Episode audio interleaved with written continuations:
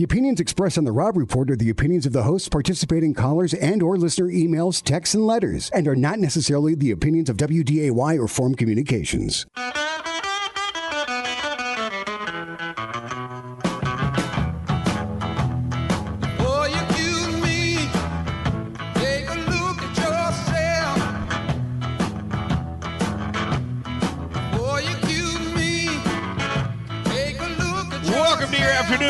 Afternoon. Port, 970 WDAY AM 93.1 FM.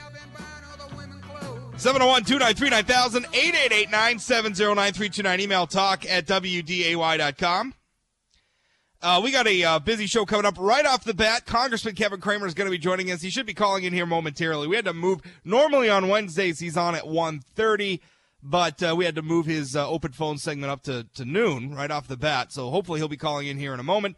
Uh, and you can certainly ask him whatever you want. If you want to start calling in and getting in line uh, to ask the congressman questions, that's what this segment's for. It's uh, it's open to you. You can ask him whatever you want to ask him. 701 293 9000 888 970 9329. Email talk at WDAY.com. Um, I, I'll tell you one thing I want to ask the congressman about is this uh, thing him saying Harold Hamm is the reason he uh, decided to get in the United States Senate race. Um, you know, I, I the, the, the Democratic Congressional Campaign Committee sent out talking points about this, and I know, you know, the the, the usual, uh, you know, mouthpieces for the Democratic Party are ranting about it, but in this instance, I, I kind of feel like they got a point. I kind of feel like they got a point. The congressman on with me now. If you want to call in, 701-293-9000, 888-970-9329, email talk at WDAY.com. You can tweet me as well at Rob Port if you have questions for the congressman, whatever you like to ask. And uh, Kevin, how you doing? I'm well, thanks, Rob. How are you?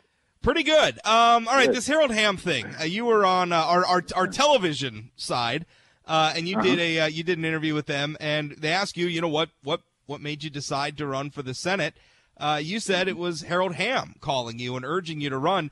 Democrats hitting you for that today, saying it was not, you know, concern about North Dakotans. It was it was out of state billionaire Harold Hamm who drew you into the Senate race. Now I, I know you laugh, Kevin.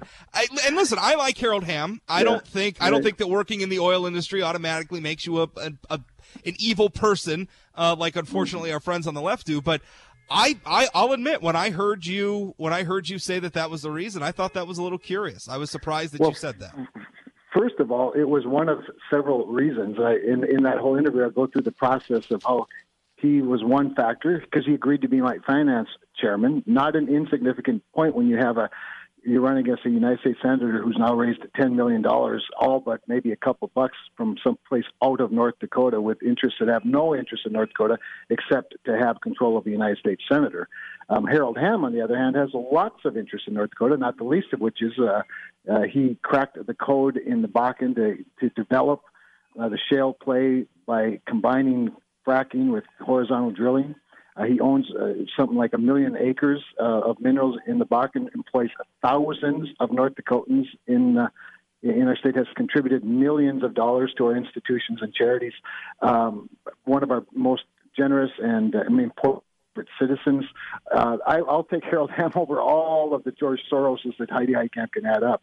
And for Democrats to make an issue of it, again, I think it's illustrative, um, frankly, Rob, of just how far afield Democrats in North Dakota have gone. And when I say Democrats, I mean the Democratic NPL party. I don't mean rank and file Democrats. I think they're frankly suffering um, as a result of the, of, of the sort of the extremism of, of the Democratic Party. So Harold Hamm was a factor. The biggest factor, of course, was, as I, I said, I think in that interview, was that um, when it was presented to me by several North Dakotans and some folks in Washington, including the president, that um, I represented perhaps the only likely chance to uh, take the seat for Republicans, that became a, a patriotic burden, if you will, and it wasn't just any longer a matter of um, you know uh, what I wanted to do. Uh, it had to be. It became a matter of what. Uh, I was being 701 called. 293 9000 888 970 9329. Email talk at WDAY.com. Now, uh, we have a we have a caller right away with a question. And by the way, if you want to get your questions in, you can uh, tweet them to me as well at Rob Port.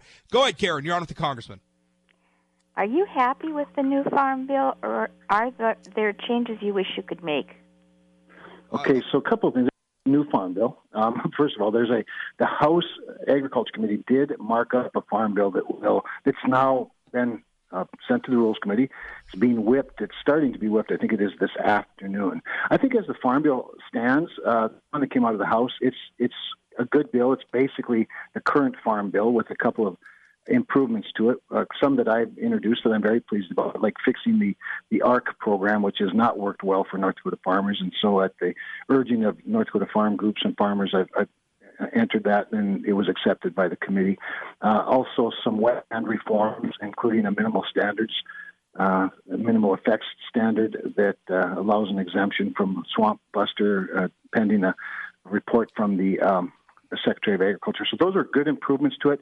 It also does. Uh, it also provides some improvements to work requirements for work capable younger adults uh, who don't have who don't have young. Uh, so in other words, people who aren't disabled, people who aren't uh, who don't have uh, young dependent children, um, and uh, are able to work, are capable of working, or or even in some many cases, um, being trained for jobs that are that exist or in a region, depending on where you live. Uh, so it provides some additional funding for work training programs. So yeah, I, I mean, if, if we could pass that bill as it is, I'd be very supportive of that. I don't expect that's the bill that we'll end up, you know, having at the end of the day. Uh, you know, that's how they start. But uh, I think as it is, it's a fine bill. 701 293 9000, 888 970 9329. Email talk at WDAY.com if you have questions or comments for the congressman, anything you like. Um, the Iran deal, obviously big news this week. President Trump making the decision to withdraw from the United States, uh, withdraw the United States from that deal. What what's next, Kevin? I mean, I, I know I know you support that decision, but but what are the next steps? Yeah, I think the next steps will be um, reinstating sanctions, which I think the president said he's going to do. The, the sanctions that were in place prior to the Iran deal, the sanctions that put the foot on their neck, and um, and now I think we'll do that. In addition to uh, perhaps additional economic sanctions, uh, certainly be working with uh, others in the region, uh, Israel, obviously Saudi Arabia, who has had great concerns about Iran's both nuclear and other terrorist ambitions. Um, so I would expect to see more and tighter sanctions uh, being yeah. imposed on on the well, Iranian me, regime. Let me let me. I mean, on that point, I mean, Israel obviously wasn't doing a lot of business with Iran. America right. doesn't do a lot of business with Iran. Saudi Arabia, right. I guess I don't I don't know what level there. But how, right. how effective are those sanctions going to be when you don't have you know the people who are urging us not to pull out of this pact? People like China specifically is a big one. Yeah. How do yeah. you how effective are those sanctions going to be without them on board?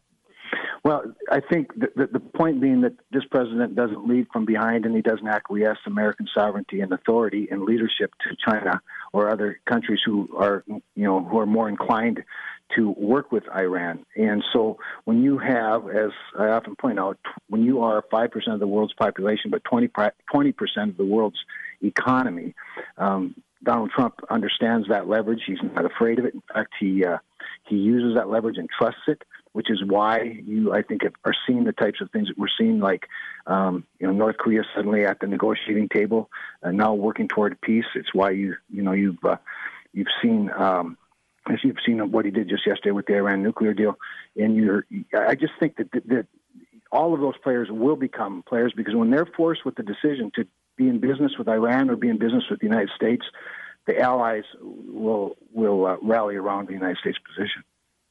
We uh, we have some calls starting to line up 701 293 9000 888 970 9329. Email talk at WDAY.com. It's open phones with Congressman Kevin Cramer right now. Camburn, you're on. What's up? Good afternoon, Congressman. Good afternoon. Good afternoon, Camburn. Good afternoon. On, on the uh, current farm bill uh, in the House, there is, if I remember correctly, $1.8 billion for jobs programs. But examining uh, the federal oh, uh, hierarchy, I will call it, administration. Sure. There's approximately 33 job programs already in place. Right. Why do we want to add another one? Wouldn't it be more effective to use the dollars or not spend the dollars at all and direct people, if you want them to work more that are receiving food stamps, to the myriad of job programs, uh, schooling, et cetera, et cetera, that's already in place. Why do we want to create another administration to do effectively what we're doing rampantly now. Yeah, very well stated and very good and important point. What the Farm Bill does, as it is that came out of the House, is it steers those dollars to existing state approved, federal and state approved job programs. In other words, and this is why when I talked, by the way, to the folks at North Dakota Workforce and um, Health and Human Services, uh, they like this idea because it provides more federal dollars to, to support the programs that they already have in place. So what we're doing is we're trusting the states, we're working with the states and their existing programs. So, so it's really a much more efficient use of the dollars. And it's also, I think it's important to point out, this is a um, budget neutral farm bill, that it doesn't add money, it simply redirects money that's already in the, you know, already in the uh, farm program by having a hold even budget because we're coming in under budget with the existing farm bill. So it's, uh, yeah, it's really quite efficient, Cam. And I think you, you make a good point. And it'd be crazy to create just another whole administrative agency. Cameron, thanks for the call. Appreciate it. 701 293 9000 888 970 9329. Email talk at WDAY.com. Want to keep moving here. Uh, August, you're on. What's up? Hey, Congressman, thank you so much for taking my call. My pleasure. Uh, so I, have been reading about these budget tricks called uh, rescissions that uh, President Trump wants to use to right. trim federal spending by about 50 billion. Um, right. And you know what? What concerns me is that, uh, from what I've read about, half of that is going to come out of the, uh, the uh, CHIP, you know, the Child Health Insurance right. Program. Mm-hmm. And um, look, I, I'm all for trying to get our, our budget under control. I mean, I think it's gotten sure. a little ridiculous, but um, do you really think that cutting funding for a child health care program is really the way to go about this? I mean, do you stand behind the president here? So no, great, great question. And just for clarification, the, the $15 billion rescissions package doesn't cut any new funding. It only, what it does is it, it um, recalls funding that hasn't been used for a number of years in some of these programs. Uh, going to, with the CHIP program, we just reauthorized and reappropriated 10 years worth of CHIP, the most uh, generous and forward-reaching child uh, health insurance program uh, uh, um, reauthorization that we've ever done in the history of the program. And so all of that new money replaces money that had been not being used over the over the last several years in CHIP. Now, to me, the, the next question, the first question I had was, well, how is it that when you reauthorize a program that the old money stays in the account? And that raises, a, to me, a, another question about just how we manage the federal taxpayers' dollars when agencies can actually hang on to money you know, well into the future when it hasn't been used. Now, some people have argued, and I, and I've been somewhat sensitive to this, that, but when you have programs like CHIP or you know crop insurance or whatever it might be, that having extra money in there beyond what's appropriated provides a bit of a buffer or a you know big insurance policy. And I can understand that, but I also understand that Congress is always here. We, we've always got a Congress, and um, you know stockpiling taxpayer dollars for an insurance policy when you have a legislative body that's already, you know, commissioned by Constitution to appropriate dollars doesn't really make a lot of sense. So, so even you know the CHIP program itself has confirmed that not, none of the program will be affected or, or any services will be hurt by rescinding some of the dollars from from previous years. August, thanks for the call. Appreciate it. 701 293 9000, 888 970 9329. Email talk at WDAY.com. Now, Kevin, uh, the other news we have today is that we, we have North Korea uh, releasing some American detainees, specifically uh, Mike Pompeo, on the way back from North Korea uh, with three Americans who had, had been detained there. Um, I, I, don't have a lot of extra news about that. Are you hearing anything else? And, and this obviously is. I, I, know. I know you put your name on a list of, of members of Congress uh, who think President Trump deserves the Nobel Peace Prize for his work in North Korea. I, I thought that was a little bit premature, but uh, on this front, this is really more good news with uh, out of the President's Trump, uh, President Trump's work and his administration's work in that country. Well, and you might recall that he he had some Americans released from China when he, when he visited China uh, earlier this year or late last year. I don't remember exactly when it was, but I guess it was last year. And um, you know, this president, as I said earlier, he has a knack for understanding and trusting the leverage that he has, and he has uh, you know some tremendous leverage with North Korea, which is I think this is just one more effort by North Korea to try to earn Donald Trump's um, respect, uh, and uh, because certainly they now respect him because they know he's a man who means business. So yeah, it's a, it's obviously a diplomatic victory for Donald Trump, but more importantly, it's a really important victory for those three Americans and their families. And uh, hopefully, it's just the beginning of many more good things. Uh, Kevin, on the Nobel Prize thing, do you think? I mean, obviously, you don't think it's a little premature because you signed the letter. I was critical when President right. Obama got got the Nobel Peace Prize yeah. because he won an election. Um, right. I, I, mean, I'm I'm very happy to see what's happening in North Korea. I feel like something very very good could happen there. I, I just feel like we should wait until that something happens before we go saying, "Hey, Nobel Peace Prize time." Well, I don't think there's much question that the Nobel Peace Prize committee lowered the standard pretty low when Donald or when when yeah. Barack Obama was that, awarded that, it. That doesn't mean we have election. to lower our standards, Kevin. Uh, no, it, it doesn't necessarily, of course. But when you consider that that Ronald Reagan, who won the Cold War um, by the very pretty much the same philosophy that Donald Trump employs, minus uh, you know communication style that are certainly different in that sense, but but it's the same uh, peace through strength um, philosophy and uh, application. And uh, and and even Ronald Reagan, the great Ronald Reagan, was denied a Nobel Peace Prize. So I think for some of us that have been around for a little while and understand that history, we feel like it's appropriate to at least put a marker down. And I think we, at the very least, have done that. Congressman, thanks for your time as always. Always a pleasure. Thanks, Rob.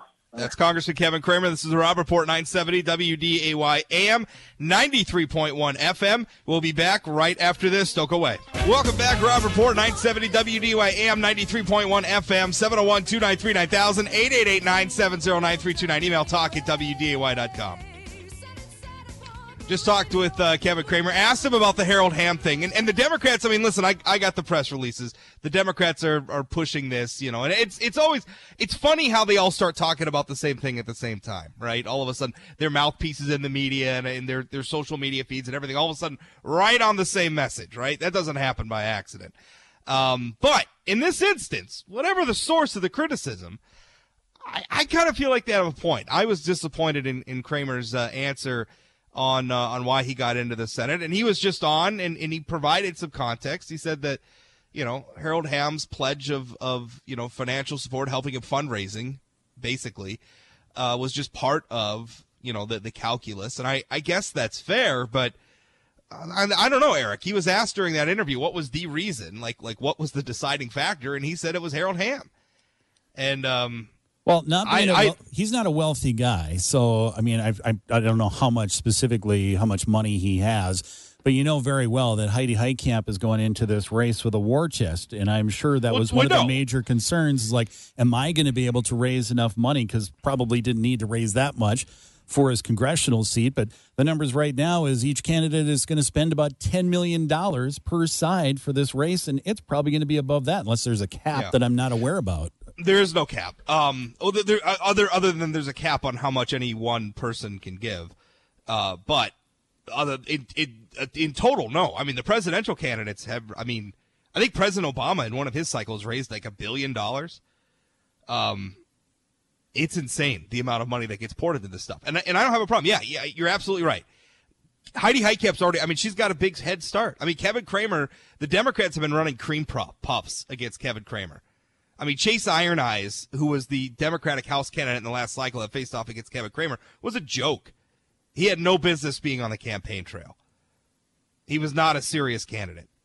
So Kevin Cramer hasn't really had to. I mean, if he's running for the House again, he doesn't have to raise a lot of money. Well, now he's in the Senate race. He's got to raise a lot of money. I get tapping Harold Hamm. So, I mean, I, I don't, and I don't have a problem. I mean, I, Democrats invoke Harold Hamm like he's some evil villain, uh, and he's not. He's a guy, he's a very important industrial guy, very important to our state. Like Kevin said, uh, he's a big reason he cracked the code in the Bakken. He's a, he was a pioneer in developing oil. That's been great for our state. He pays a lot of taxes here. He employs a lot of people here. Those are all good things for North Dakota. That said, um, I don't know. If, if you're asked what was the reason you decided to run, I don't know. You say, well, this billionaire promised to raise money for me. That that's pretty uninspiring. Yeah, I get it, but it might be an honest answer. I mean, it gets yeah. back to his family theme. He, do you have a big enough water jug? By the way, Isn't You're it gigantic? Teal about having a giant piece of pizza, and I swear this isn't a like pizza. the biggest big gulp I have ever seen. But it's a Well, it's full of water. Is that like it's a called? Is that a it's called- gallon? It's called the Bubba. It's called the I'm Bubba. It's to make a water. It's ice water. So anyway, his his first answer, and I had a chance to talk to him as well in an interview with Kevin Cramer when he said no the first time was the fact that he wanted to spend more time with family, and I'm quite sure, and I believe one of his answers was you got to spend a heck of a lot of time on the trail, not only campaigning but also trying to raise money, and if again if it alleviates the fact that he's not having to raise a bunch of money and somebody else is doing a portion of it for him. It might have put his mind at ease a little bit. If not having, yeah. Besides the other promise that Donald Trump is going to be coming here, that he won't let Right. the cat out of the bag, but I guarantee that had to have been one of the things that was promised. That's Well, I- just me, re- though. well, re- re- Republicans tell me, Republican Party officials tell me that, that Trump's going to be in the state at least twice, stumping for for Cramer. Um, and and you're right. Those sort of commitments. I mean, Cramer doesn't want to, you know, take the. I mean, because remember, he's given up his seat in the House, which he was almost assured reelection to. Right? If Cramer stays in that House race, I don't think Mac Schneider gets in that race. And I think I think they run another cream puff against Cramer. Um, and Cramer could have beat Mac Schneider too. I mean, there's just he's rolling the dice, and I think to roll the dice, he wanted some assurances for people like him. I just, again, you're asked the question, why did you decide? I think you give a more inspiring answer than this billionaire promised to raise money for me. I'm just, and again, I like the billionaire. I don't have a problem with that. I just, I think that was a mistake. More to come straight ahead. 701 293 9000 888 970 9329. Email talk at WDAY.com. Don't go away. Can't believe you don't like my water jug, Eric. I like it. It's just uh, rather large. Let's put Yeah, I'm it just that way. I'm, I'm trying to drink more water. I I'm drinking too much soda. I'm trying to drink more water. Okay, so this is one of those. I'm assuming you got this from a convenience store somewhere, and you bought like 64 ounces of. No, this Coke is like and you got this is that. like from uh, I think it's from Target. Really? Is where we got this. Yeah. Is that It's one of those dollar sales where they're Yeah, trying to get rid of it's one of the ones that doesn't like it, it doesn't sweat, so it has like uh it's got like the double wall thing. Well, I'm proud of you for drinking the water, but it, again, it totally freaked me out. I'm sitting there, and all of a sudden, I just see this ginormous blue jug tipping towards your face. All right. I'm like, what the? Guy's trying to get a drink of water. All right. Um, and we have a uh, uh, listener over the break uh, on Twitter, and and I've, I've been I've been a little bit critical. We, and we just had the congressman on, Congressman Cramer on. Normally he does his open phone segment on Wednesdays at 1.30. Today uh, he had to do it at noon.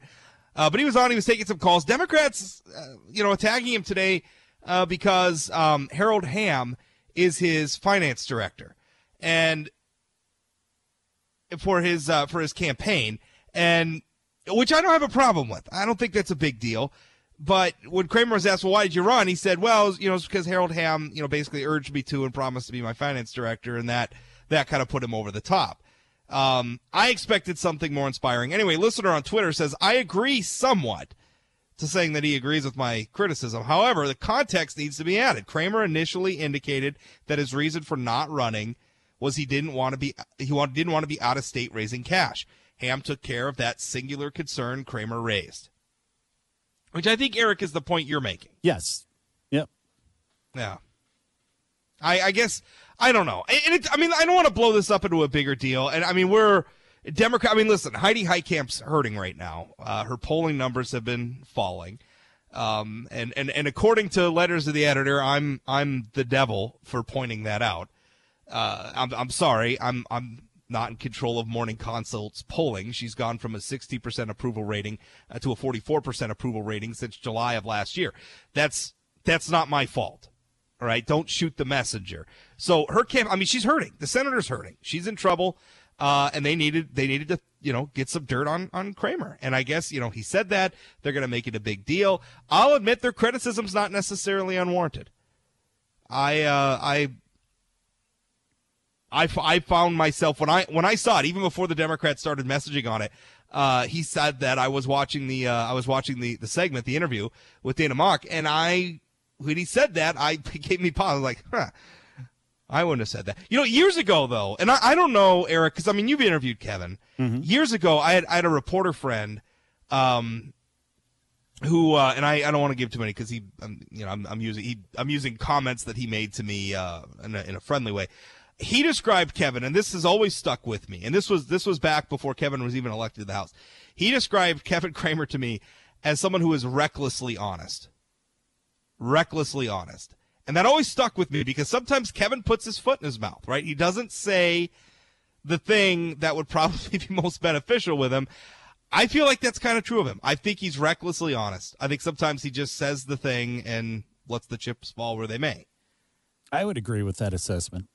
Politically, maybe not always wise, but you know, I guess so. I guess kudos to Ke- Kevin. I mean, if that's how he felt about Harold Hamm, kudos to him for telling the truth. I, I guess he could have given us something, uh, and, and maybe that's what what cued me into it. Is it just was something outside of what you normally hear from a politician? So much political messaging has become rote, uh, just sort of boilerplate, right? I mean, it almost gets to the point where there's a there's like a rhythm to how these people message, to how they talk and it can lull you to sleep. And all of a sudden, somebody says something that, that falls a little bit out that rhythm, and it seems jarring.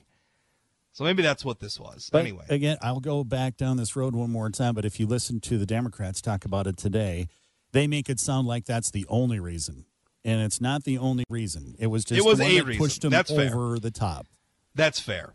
That's fair. It's it's it wasn't the only reason, and you know, and again, um, I'm sure Heidi Heitkamp, before she's ever made her political, wanted to understand what her support was going to be. You know, who's going to raise money for me? Who's going to support me? I don't want to go out here and put myself on a limb uh, if I don't know that I've got some commitments for people. That's that's standard. Uh, you know, nobody runs for office without that sort of thing. And by the way, she gets money from out of state, so people want to push more than Harold Hamm's from Oklahoma. Well, guess what? Yeah. Heidi gets a bunch of support and money from other areas as well.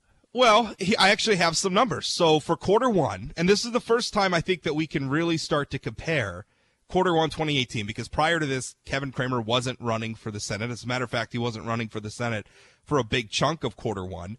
Uh, but just looking at individual itemized contributions, um, Heidi Heitkamp is uh, she got 86% of her quarter one donations from out of state. North Dakota. Now I don't have the numbers for Cramer yet, and I I got to put those together yet. But just looking at hers, 100 in, in quarter one 2018, 116,496 dollars uh, from in-state, $717,456 from out of state. That's quarter one. In 2017, it was 94% of her money from out of state. Now, again, I don't have the numbers for Cramer, and I'm not even sure the 2017 numbers are comparable because Cramer wasn't really campaigning yet for the Senate. So I'll have the quarter one for, for Cramer. We'll get a post up on the blog about it. But yeah, I mean, it is, it is funny. I mean, when your candidate is getting, you know, 86, 90%, 94% of your money from out of state, and now you're going to hit Kevin Cramer for fundraising with, with Harold Hamm, who lives out of state, but obviously, as, as Cramer said, is very much invested in North Dakota. That, that smacks of hypocrisy. 701-293-9000, 888-970-9329. Email talk at WDAY.com. Speaking of hypocrisy, did you catch Helmut Schmidt's uh, article about Ed Schultz? Uh, I saw just a tiny piece of it. I didn't read it. I love Helmut, but I did not read the whole thing. So, Maybe, yeah. uh, what are you going to talk a little bit about Comrade Schultz? Comrade Schultz. I, I, can we can we just? I mean, listen. In this business, you know, we're all we're all opinion people in this business, right? I, and I get that, and I've I've got my position, and I I wear it on my sleeve. I'm a conservative Republican. I agree with Republicans a lot more often than I uh, I I agree with Democrats. That's just the way it is. I'm not hiding from it or anything like that. But nobody, despite what you know, some overzealous people on Twitter or maybe some other commentators might want to say, nobody buys me off. I'm not paid to say a certain thing. Right? You're you're going to hear from me, uh, and I'm to. Um, the Republican Party doesn't pay me. Uh, Ed Schultz, though, crossed. I, I feel like he crossed a Rubicon when he went to went to work for Russian television, Russian Russian Today television is what it's called. RT. RT. I mean, it's literally funded by the government, Yes. by the Putin regime. And all of a sudden, I mean, he went in, in 2014, and I'm reading from, from Helmut, Helmut. If you haven't read this article by Helmut Schmidt, the headline is Russia Today host, former Fargo Moorhead media personality, Ed Schultz defends Putin and Russia. Now, the thing about that is, if you go back to Schultz in 2014, he's talking about Putin's nasty human rights record. Uh, he's attacking Republicans, saying that they had embraced the former KGB lieutenant governor. Uh, Putin is their new hero, he said. Putin being the um, nickname I guess George W. Bush gave to him. But now flash forward to today, and Schultz gets asked. He was on a National Review podcast uh, with a gentleman by the name of Jamie Weinstein. Gets asked if uh, if if he still thought that Putin a, has a nasty human rights record. Uh, he shot back. I think the United States has a nasty human rights record. Uh, he, he said his previous comments might have been overboard. Now, I, I, I think you can't have that sort of a 180 degree turnaround after going to work for the guy you were previously critical of and, and pretend like that doesn't have something to do with where your paycheck's coming from. Like I, I, I just I don't I don't think you can do that. Like you, you can't be like Putin has a nasty human rights record, and then Putin comes and hires you for his propaganda network, and all of a sudden you're saying, "Oh, maybe I was a little overzealous of being critical of Putin." I mean, this, this is embarrassing for Ed Schultz. I mean, I would I would be in if I was a, if I were him, I would have just retired. I mean, I understand. Like you get to a point and you want to stay in the game. I get that, right? But people talk about selling out. This is selling out. This is what selling out means. Ed Schultz's opinions appear to be apparently for sale. If if if he if somebody will pay him, he will just toe the party line. And that I think is pretty gross. 701-293-9000, 888-970-9329. Email talk at WDAY.com. We'll be right back. Don't go away. Eric, are you editorializing on that last segment with this? This bump music? What? Pay me my what? money down. What? Pay me my money.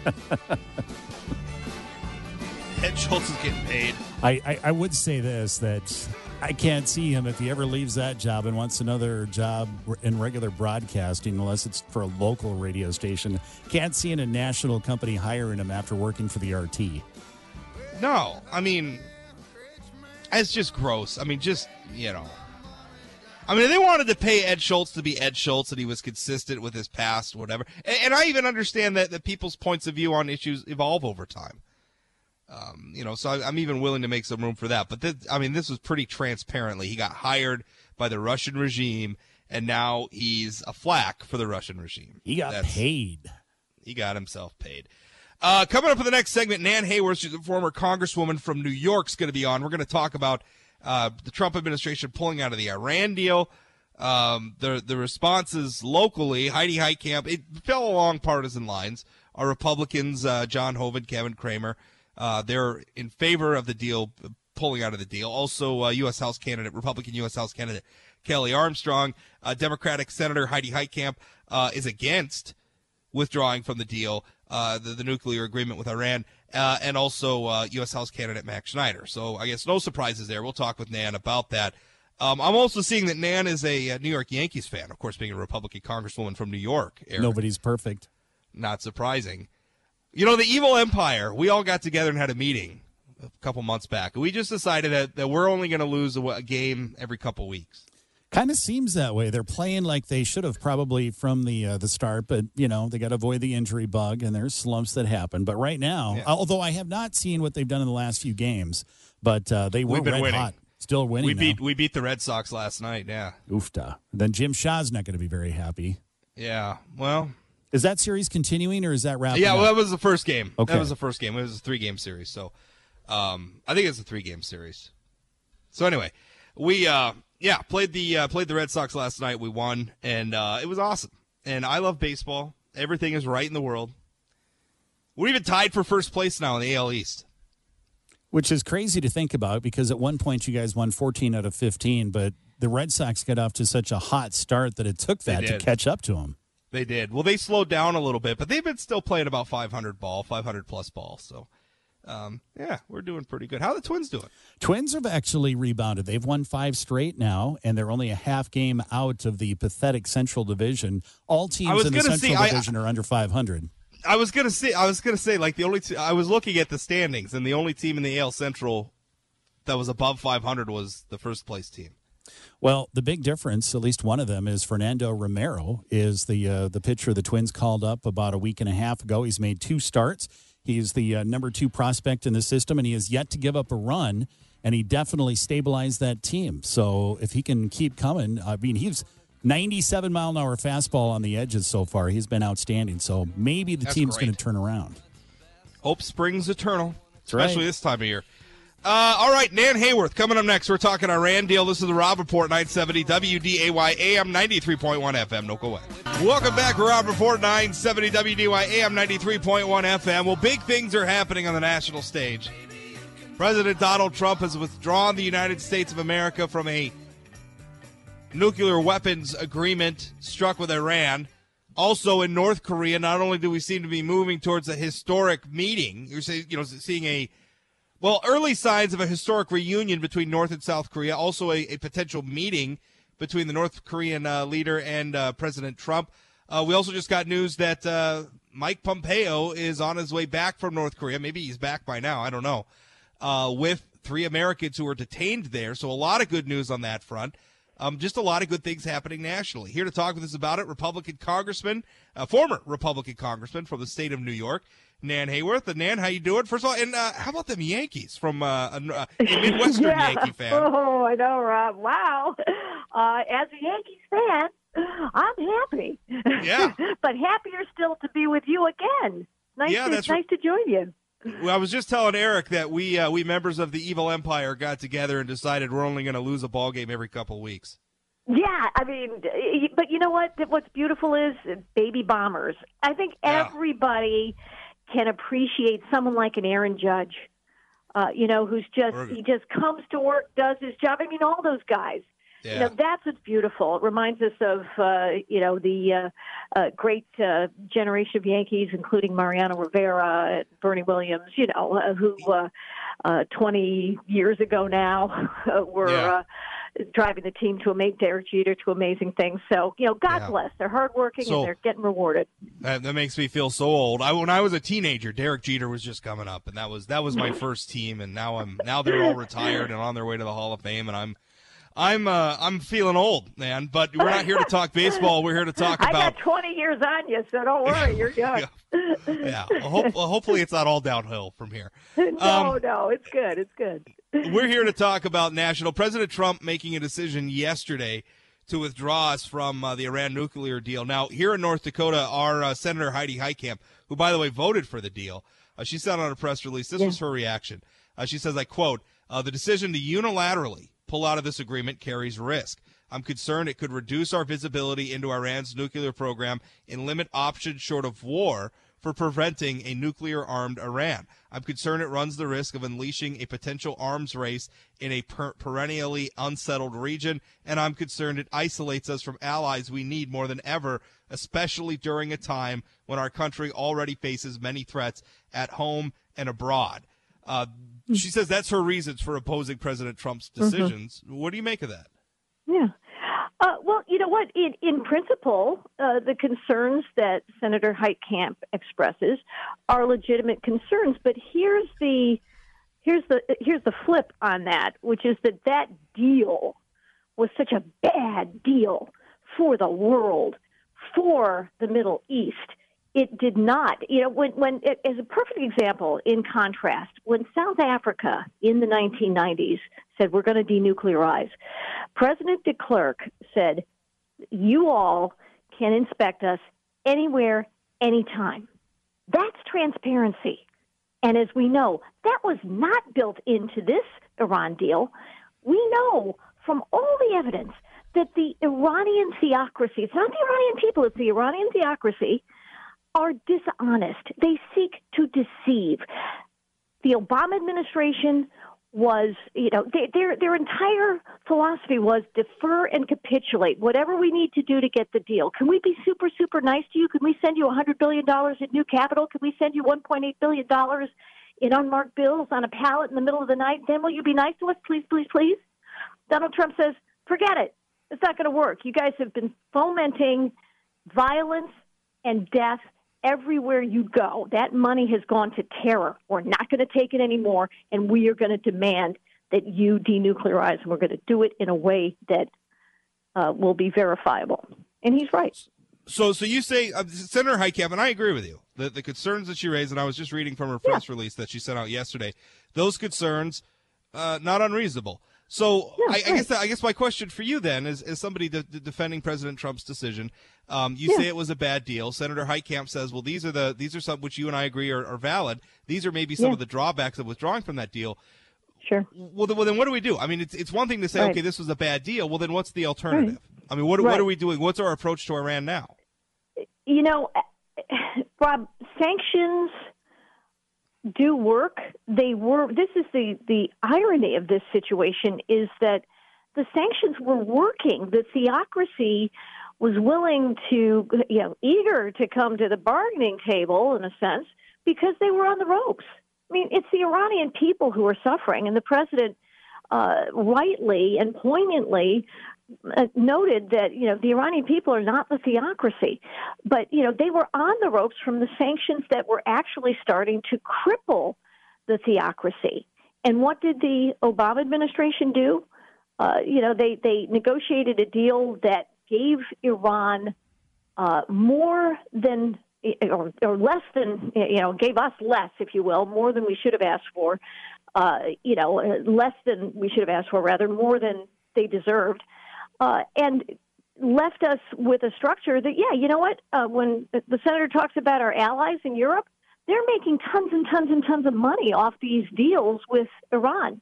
You know, they're they're doing business in Iran. So are some American companies.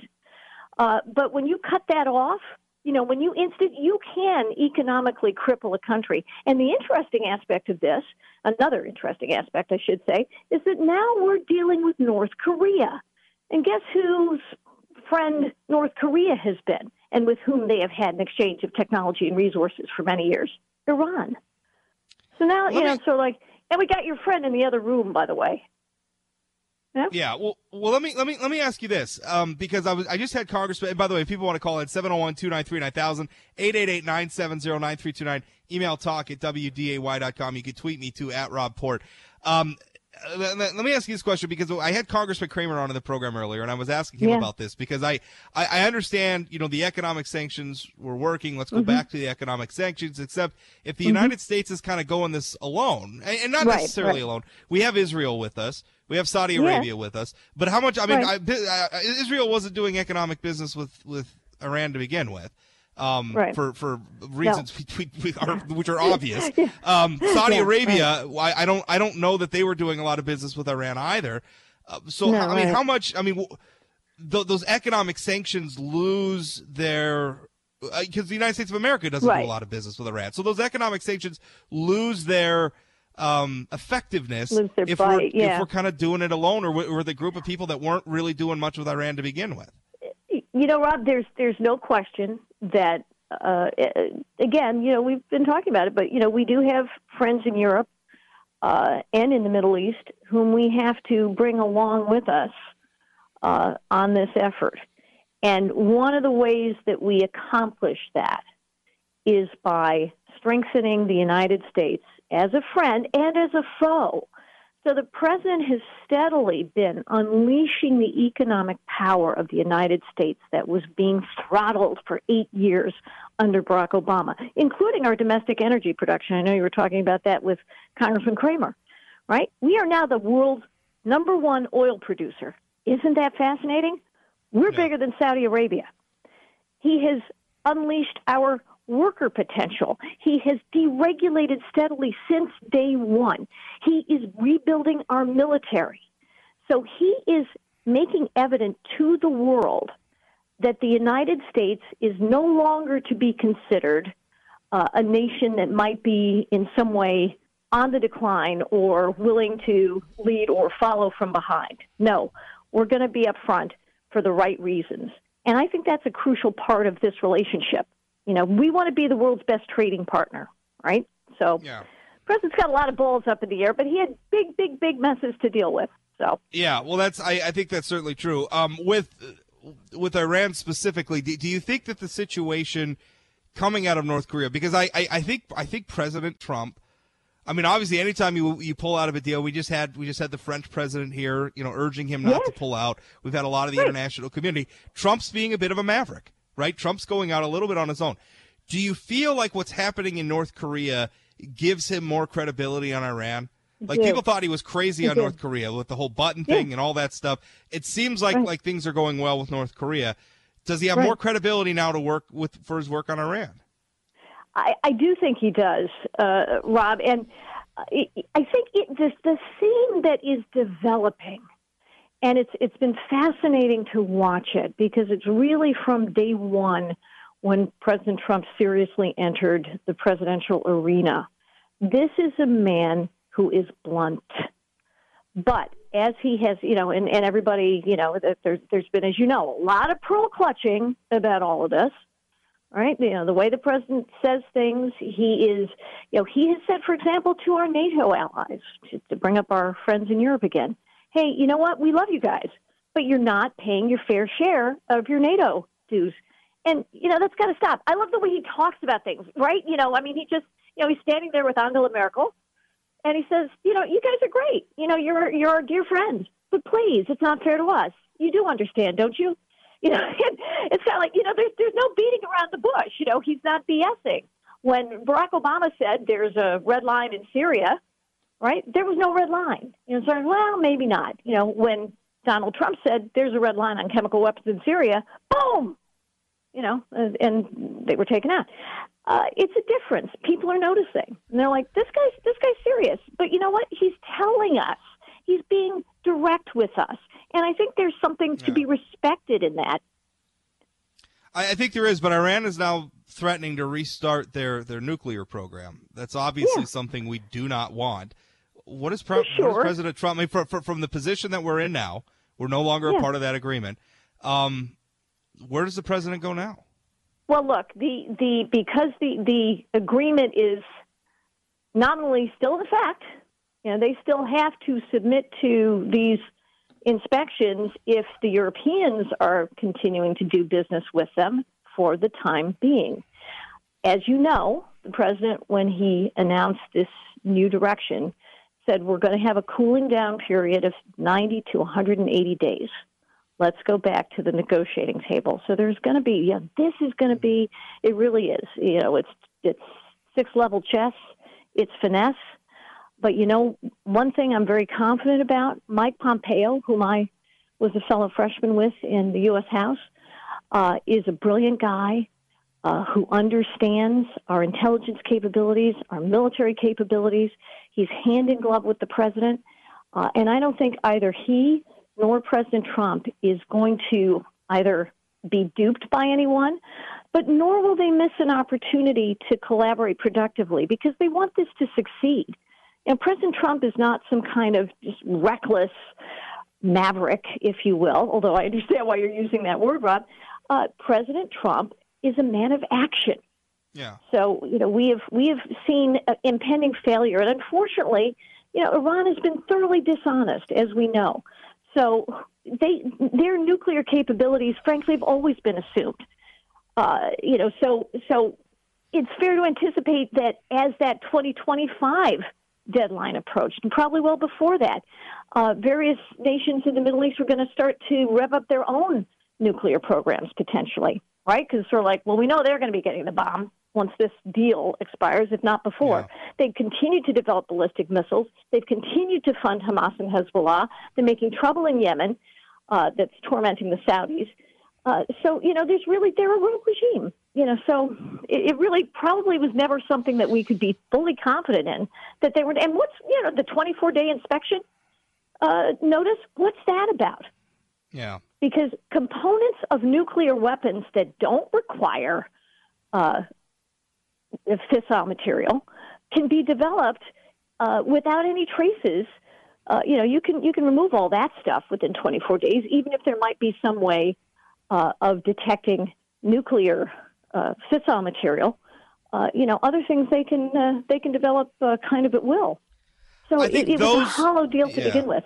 I think those arguing that withdrawing from this deal makes us less safe, and that's what Senator and I, I, I don't think those concerns are unreasonable, but that's essentially Senator right. Heitkamp's argument is that withdrawing sure. from this deal makes us less safe. I think they have to demonstrate that the deal itself was going to be right. keeping us safe to begin with, Precisely. Um, which I'm, I'm not Rob. I'm not exactly sure that it was. Nan, we're all out of time though. I really appreciate it. It's always a privilege. Love to come back. That's uh, Nan Hayworth, former Congresswoman from the great state of New York. This is Rob Port, 970 WDAY AM 93.1 FM. We'll be right back. Don't go away. Welcome back, Rob Report, 970 WDAY AM 93.1 FM, 701 293 9000, 888 970 9329. Email talk at WDAY.com. Just got done talking with the former New York Congresswoman uh, Nan Hayworth about this, uh, well, the Iran deal and the North Korea situation. This was kind of funny. I was just reading, this is from Fox News, so, you know, they're a little bit of a ideologically driven source. Still, headline is New York Times slams AWOL Pompeo, then learns he was rescuing Americans. Article reads as the New York Times was bashing Mike Pompeo for being missing in action while President Trump tore up the Iran nuclear deal. It turned out the Secretary of State was busy rescuing three Americans who had been held captive in North Korea.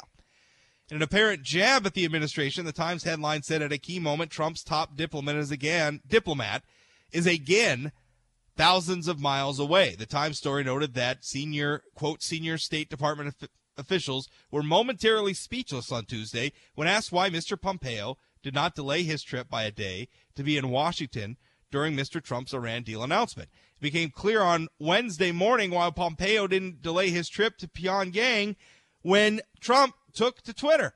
I am pleased to inform you that the Secretary of State, Mike Pompeo, is in the air and on his way back from North Korea with the three wonderful gentlemen that everyone is looking so forward to meeting. They seem to be in good health. Uh, Secretary Pompeo and his guests will be landing at Andrews Air Force Base at 2 a.m. in the morning. Uh, I will be there to greet them. Very exciting. Um, I feel like obviously the Times probably got a little bit of egg on their face on that one. Um, that said, and by the way, if you want to join in, 701 293 9000 888 970 9329, email talk at WDAY.com.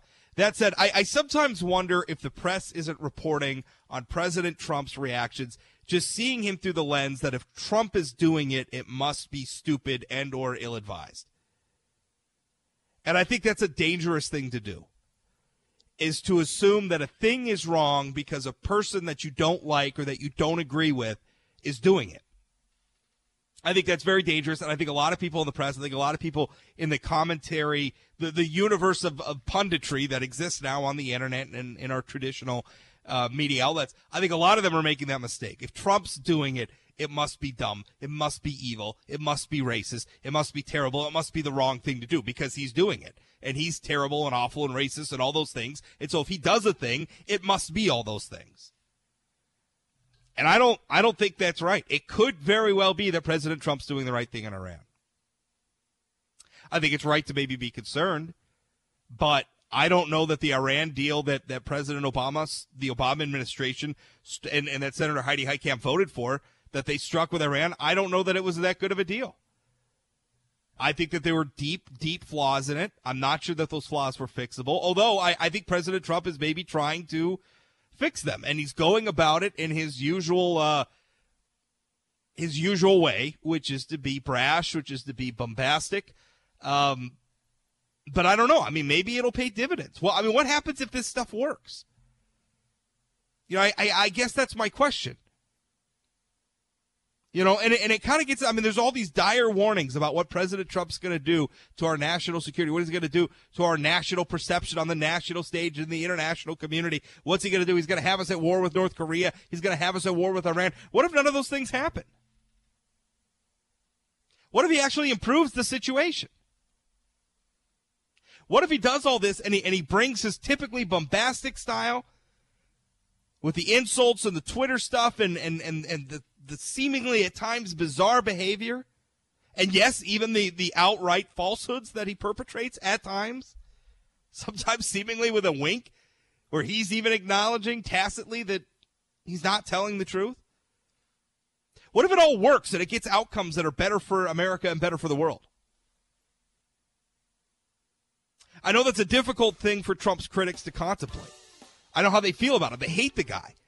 Believe me, I, I see them. I, I hate them. I read the social media stuff when, when I'm even even remotely even remotely complimentary of Trump.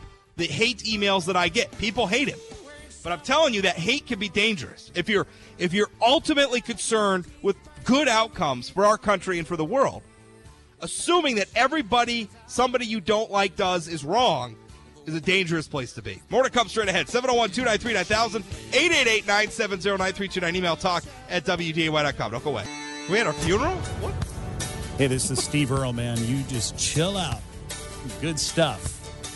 Copperhead Road. Steve Earle, I believe, is coming to Fargo this summer. All right. You're not a Steve Earle fan? He's okay. You don't even know who he is. I look. At, I'm looking at your eyes right I've now. heard You're this. like- I've heard. I've heard Copperhead Road, and I've heard of Steve Earle. I, I don't know a ton about him. No. I'll this admit. this kind of fits into that other stuff you got in your music library. So, All right. doesn't it? I mean, it's got A that little little, bit, folksy. I'm I trying to expand your horizons, and I can see that that's going to be tough to Let's, do. let's not. Yeah. Eric, I am fundamentally a conservative in all things. Can you pick somebody else besides Hank Senior as somebody that I can throw in? Like maybe just two more artists that you Hank like besides Grandpa Jones. Are you kidding me? We have we have we have the White Stripes. We got a lot of good stuff. Yeah. I had to pick on you a little Yeah. bit. All right. 701 293 9000 888 970 9329. Email talk at WDAY.com. Uh, yesterday, hey, oh, Eric, did you watch um, yesterday? I brought it up, I think, towards the end of the show because I just, I hadn't watched the audio or anything. I just saw the headlines, uh, but uh, watched the audio, watched the video. um, the um, the Google Assistant, like calling and making appointments for people. Mike Capel was telling me about that. That that's uh, and maybe you mentioned it as well yesterday, but I know somebody did uh, talking about that. Uh, there's a system now that that actually uses a real voice, or at least it's confusing people. That they can make an like make an appointment for me, and it'll do it. it was a you have to watch this video um if you want to see it and it's i mean it's creepy i mean it triggered um have you ever heard of the un, the, the concept of the un, uncanny valley No, it's a uh, okay so it's it's I, i'm forgetting who came up with it but basically it's it's a concept in robotics that if, if you get a robot that's human looking to a certain point like we're comfortable with robots that don't look at all like humans and we're comfortable with robots that we can't tell the I mean obviously you can't tell the difference between a robot and a human being. Comfortable with that. But there's an uncanny valley between those two where robots that look a lot like humans but are just a little off, they creep the crap out of us. And I think I think that's what this voice has kind of done for a lot of people. Like you you, you tell your Google Home or whatever to you know make an appointment for you, like make an appointment to get your car serviced or something and and now this this this robot that's pretending to be a human being calls and it's i mean it's it's it's uncanny i mean it's it's a little it's a little frightening it is crazy. I, I don't know if I'm ready for that next stage. I think I can make the appointment myself, but I suppose for the super busy person, it might be a good tool.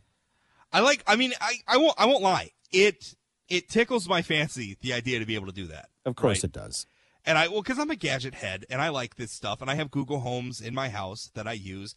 Um, I have I have one. In fact, I have one in my bedroom that I I use it for an alarm. I use it to listen to music on.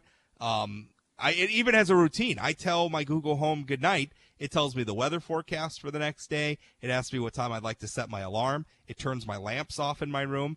Uh, and then plays me my bedtime So playlist. This isn't going to be like some weird Joaquin Phoenix relationship thing that you have going on no, with Siri, for is it? crying out loud, Eric. I love you, Siri. get your mind out of the gutter. Although the Google Home will tell you that it loves you if you ask. Oh goodness. and, and I get what? How do you know that, Rob? Because I don't. I don't ask. Don't ask. Uh, Kyle, uh, message. He goes. The AI didn't sound very North Dakota nice though. Uh, no please or thanks yous or sorry to bug yous in there. Um, yeah, I mean it didn't. But I, the thing was, is that the person who answered the phone couldn't tell the difference. I mean this.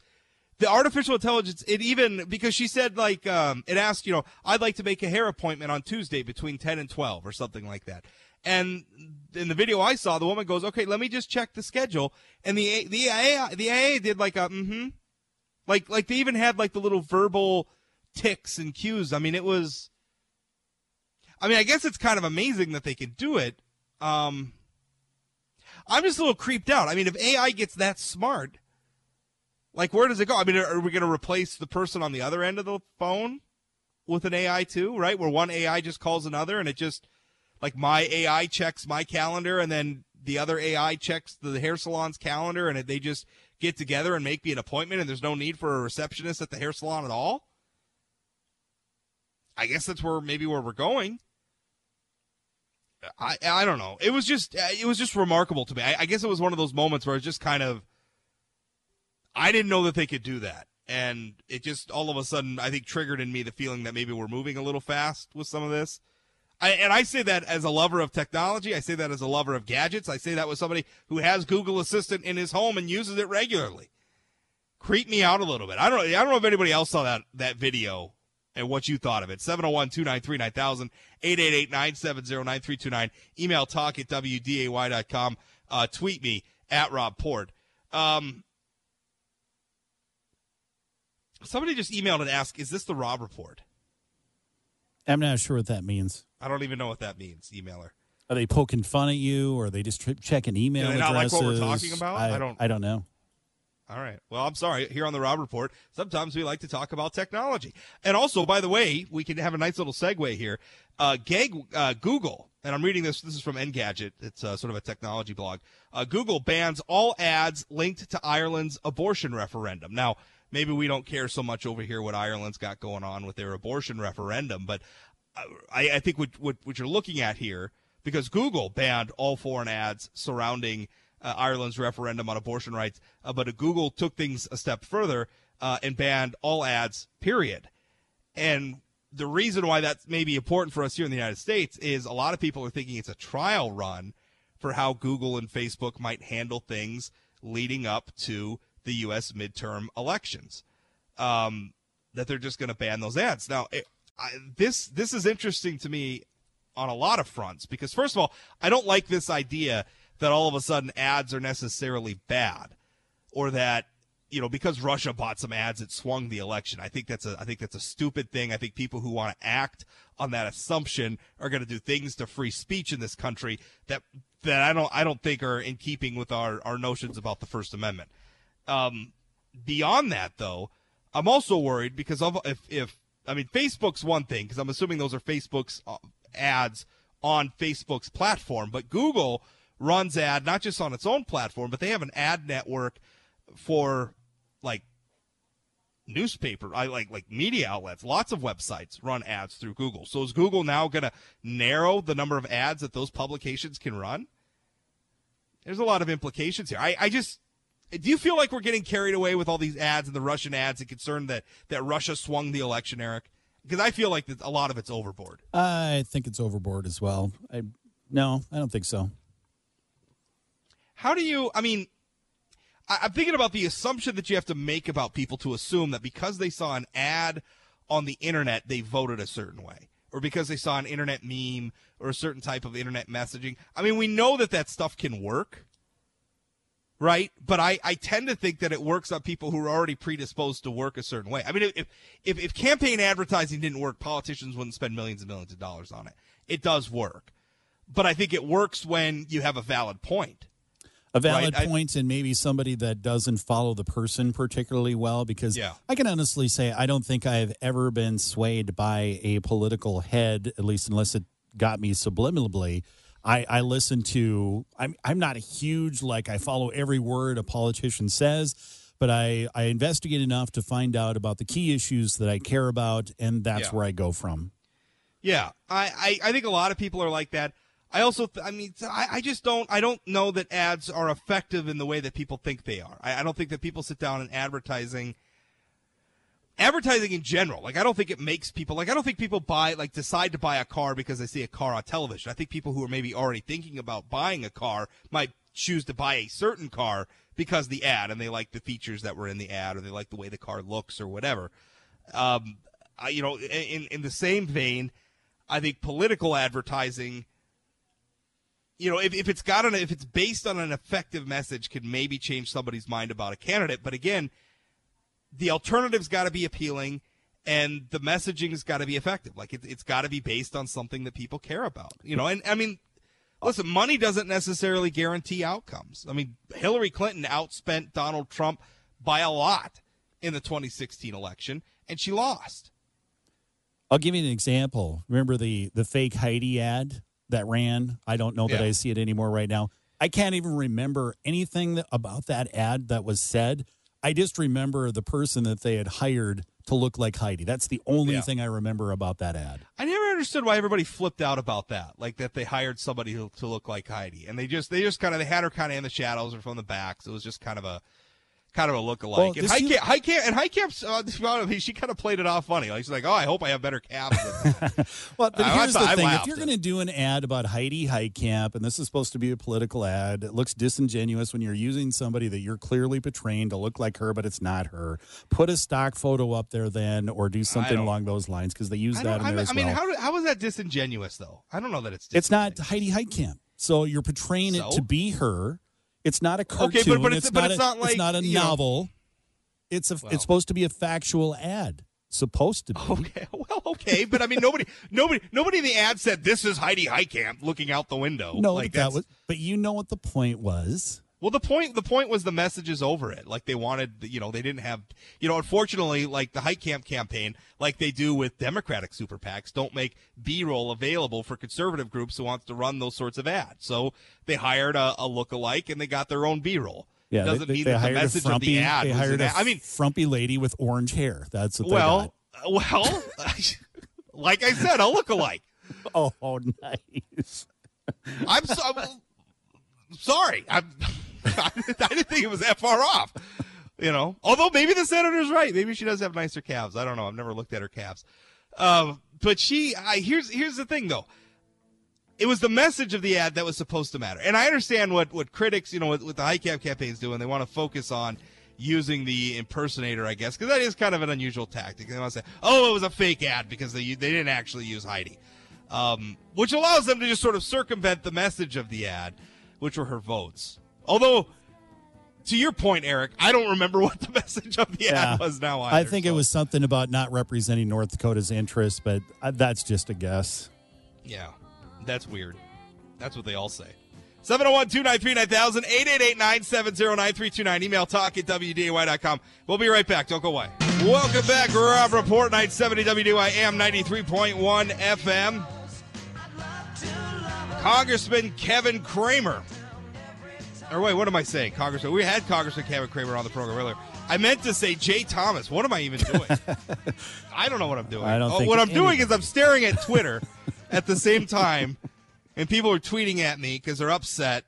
It, it- you know what's funny is there's uh, all of a sudden I got a bunch of tweets today. It's the usual stuff.